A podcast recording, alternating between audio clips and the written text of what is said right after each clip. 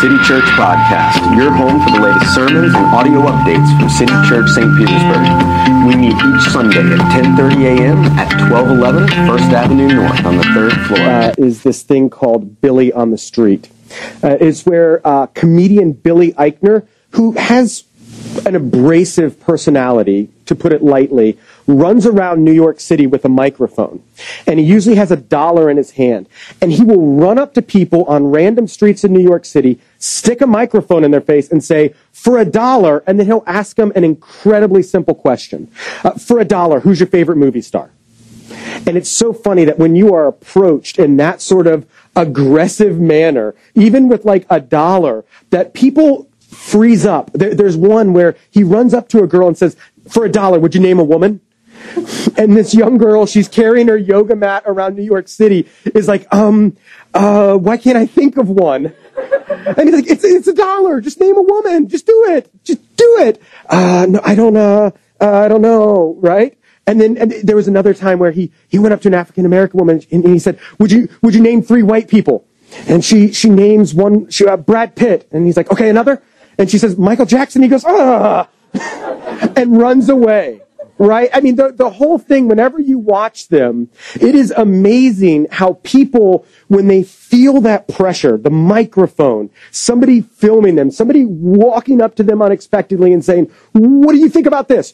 Name one of the people absolutely freeze.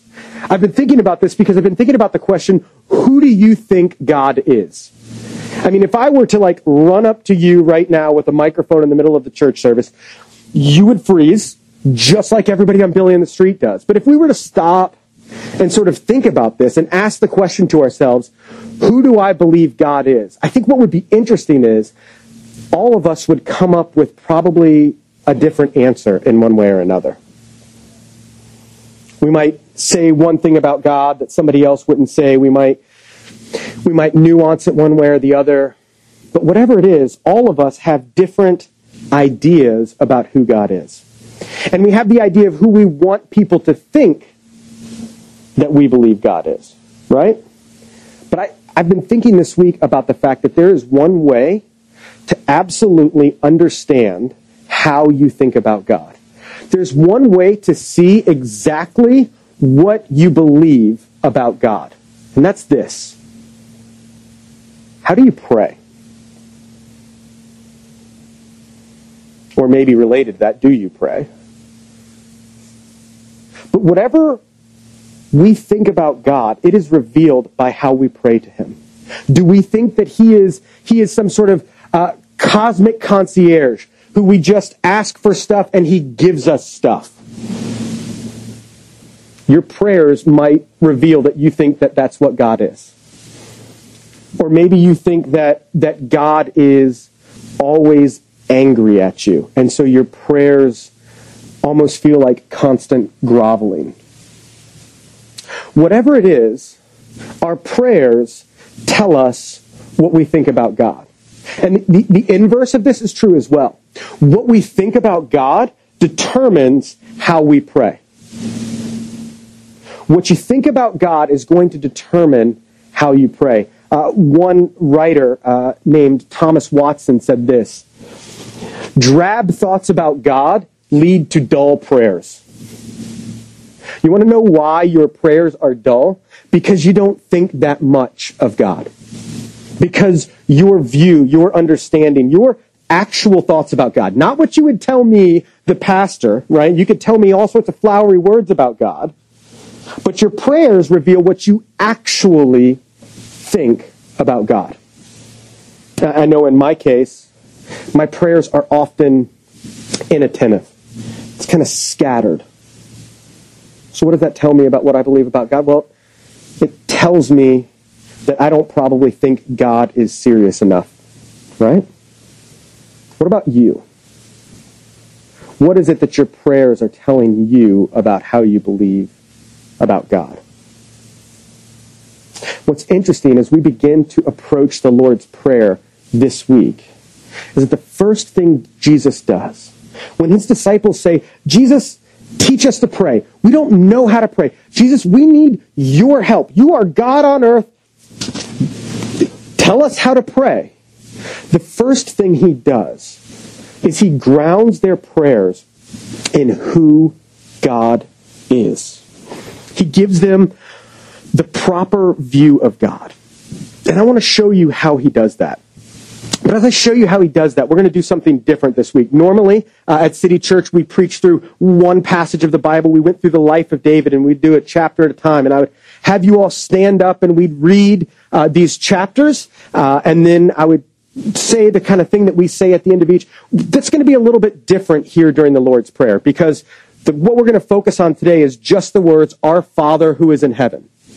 But I want to read several passages that reflect this idea. So I'd ask you to stand, and I'm going to read five different passages as you stand. So please stand with me. Let me read five passages that give us an idea of what it means when God says, and Jesus teaches us to pray, Our Father who is in heaven. Isaiah 6 3. Then one called to another and said, Holy, holy, holy is the Lord of hosts. The whole earth is full of his glory. Be not rash with your mouth, nor let your heart be hasty to utter a word before God. For God is in heaven and you are on earth. Therefore let your words be few.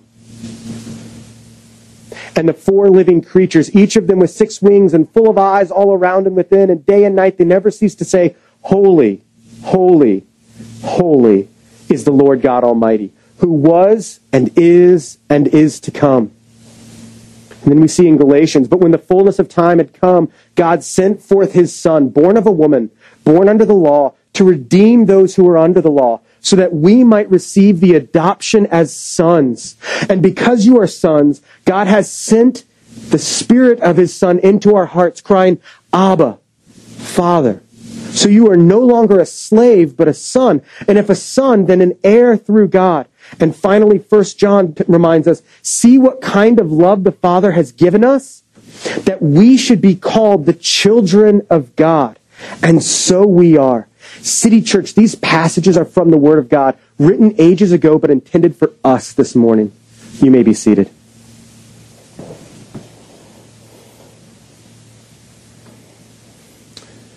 When we honestly think about our prayers, or lack thereof, what we see, and one of the first things that they tell us, is that we don't have a balanced and biblical view of God. And they remind us that kind of frankly, we don't care about that. That that's not something we think about. That's not high on our list of importance. We don't have a balanced or biblical view of who God is. And yet, the Lord's Prayer anchors us in these things. And the first thing that it does is it anchors us in these two ideas. Our Father, which is a, a familial term, a, a term of endearment and love. Our Father, who is in heaven. And we see even in the beginning these two big and contrasting ideas that on the one hand, God is near to us. He is close to us. He is involved in our lives. But on the other hand, he is in heaven. And what I want to do is, is look at those two ideas and think through them together because we have to hold both of those in our mind together when we pray.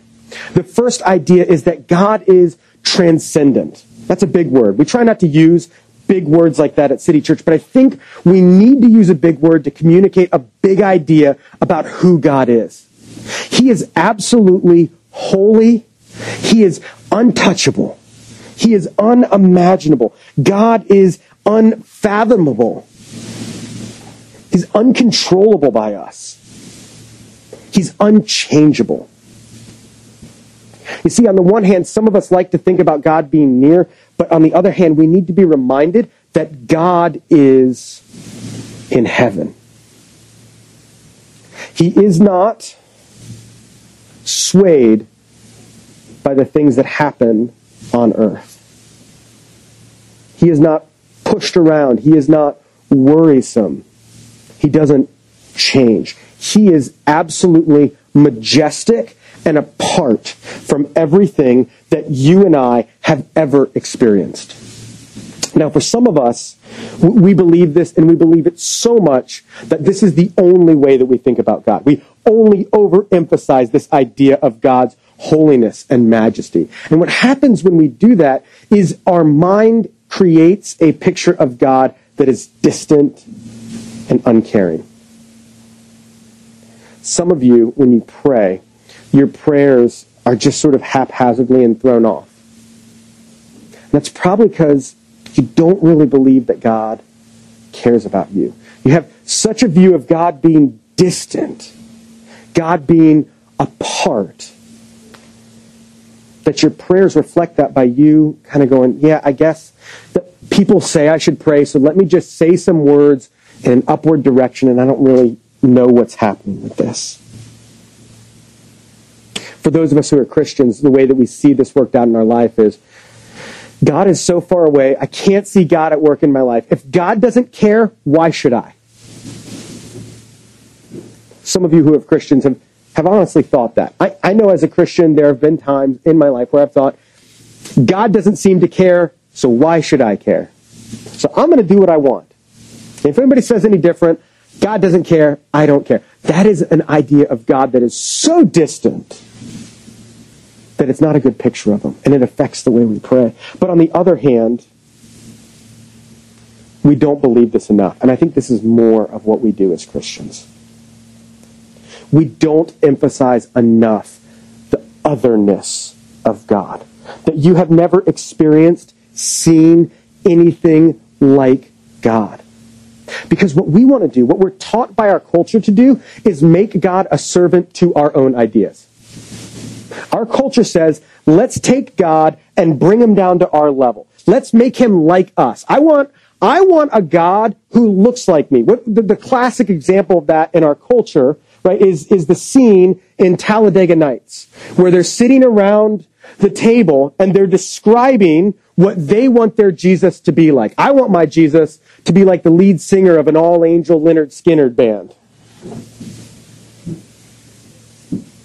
How many of you low key think that Jesus was rooting for your college football team yesterday? Gentlemen, how many of you have ever quietly prayed for your fantasy football team? As if God cares about fantasy football. Ladies, have you ever prayed for a sale? See, what happens is when we do things like this, what we're doing is we're dragging God down to our level. He is in heaven. Did you catch what the verse in Ecclesiastes said? God is in heaven and you are on earth, so let your words be few. Let me translate that out of Hebrew a little bit clearer. You probably need to shut your mouth because you don't really understand the gravity of who God is. But we are happy to keep running our mouths. We are happy to keep talking. We are happy to make God conform to what we want. You know how else we do this? Let me tell you what God thinks about this. How many of us have said that and then said our words and not his? No.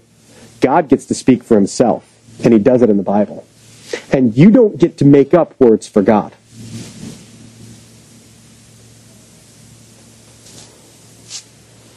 We are quick to try to domesticate God, to make him accessible.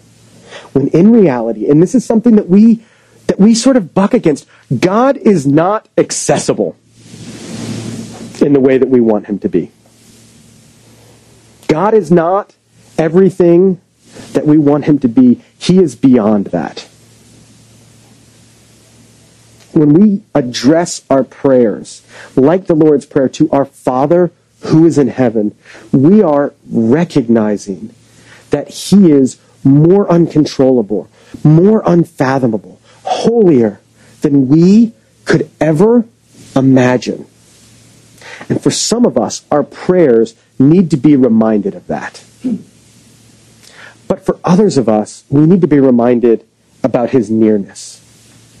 You see, it doesn't say our God who is in heaven. No, it says our Father who is in heaven. And what's interesting is, though the Old Testament on a couple of occasions calls the people of Israel the, the sons of God, there was before Jesus prayed this, not a single prayer written by a Jewish rabbi or written in the Old Testament that called God and addressed him as our Father. This is unique and new to Jesus. Jesus says, look, it is not just that God is distant. He is, but he is also near and loving.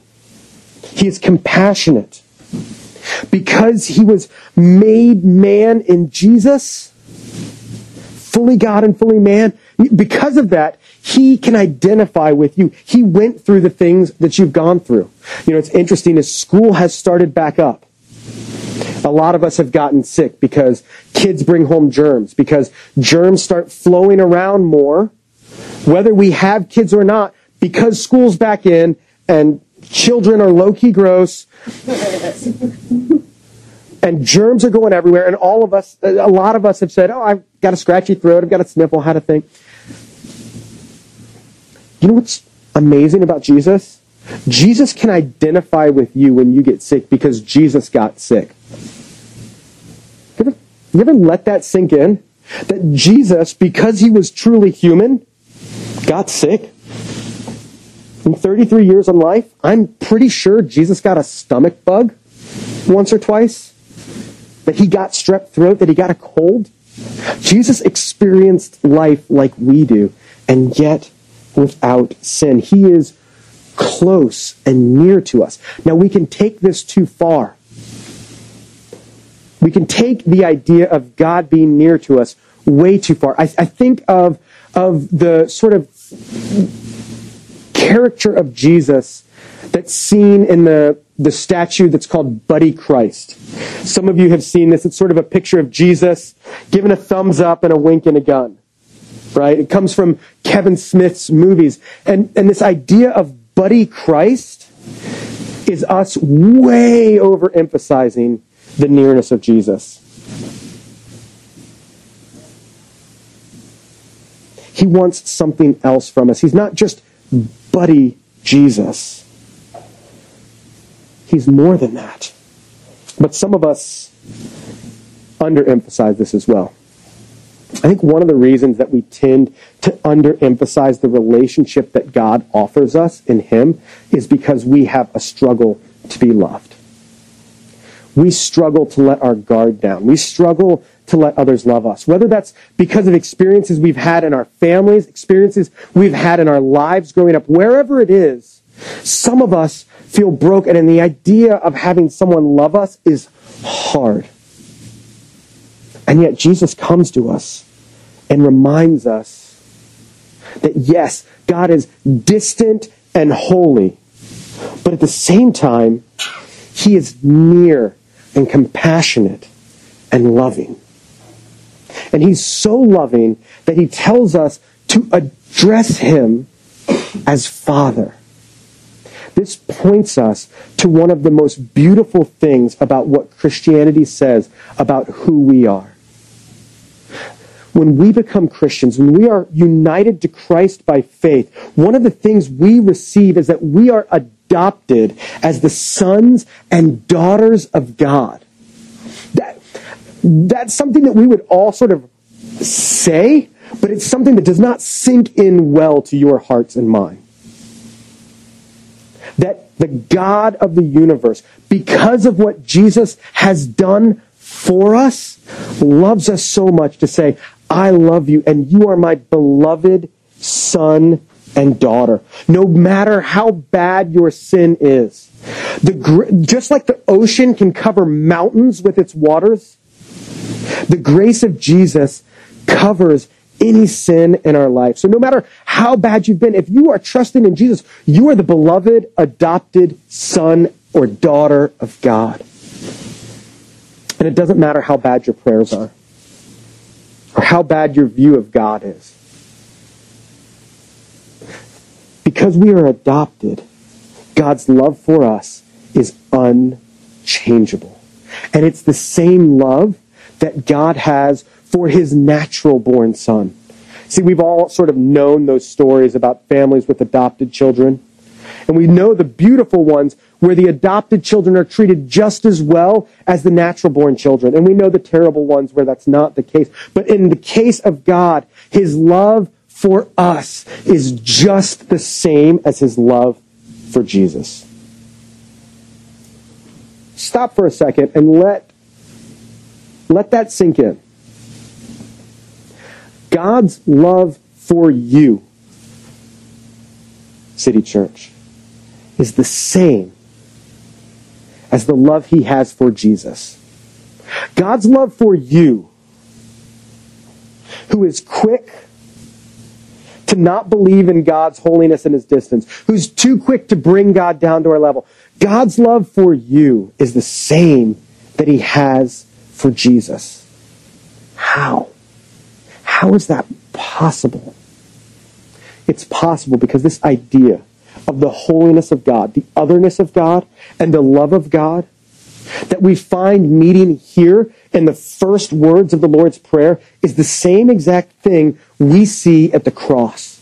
Because the cross was God pouring out the wrath that you deserve for violating the holiness of God. Because that's what you deserve for violating the holiness of God, by the way, is wrath. And in the cross, we see Jesus in his great love for us taking that wrath on himself. It is the holiness of God and the grace of God meeting in a moment at the cost of the very blood of Jesus. City Church, the beautiful thing about the Lord's Prayer is it invites us to begin to think differently about God.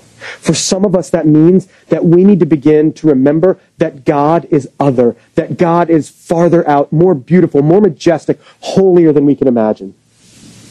For others of us, we need to remember that God is nearer, that God is more compassionate and caring than we could ever dream. But in both of those, we find the picture of the goodness and love of Jesus. That he took our sins on himself. And so what happens is, as we begin to believe this, is this idea of, of who God is, this idea of how amazing the cross of Jesus is, as that begins to permeate our life, it begins to transform the way that we pray. One of the ways it does is it reminds us that we're not alone. Did you notice when we said the Lord's Prayer that there are no first person personal pronouns in the Lord's Prayer? No I, no me, no my. Our Father who is in heaven. Give us this day our daily bread. Forgive our debts. When we begin to see the beauty of Jesus, we begin to see that we're not in this alone, that this is all of us together as a community. When we see this, we also begin to see that it's a call to humility. That I need someone else, that I need a God who can rescue me from this. And as our prayers begin to change, they also begin to form us into who God is making us to be. So that we can, just like Jesus, love fiercely, but speak truth honestly to others. And the gospel begins to work this out into our prayers, and our prayers begin to form us into who God is. Let's pray.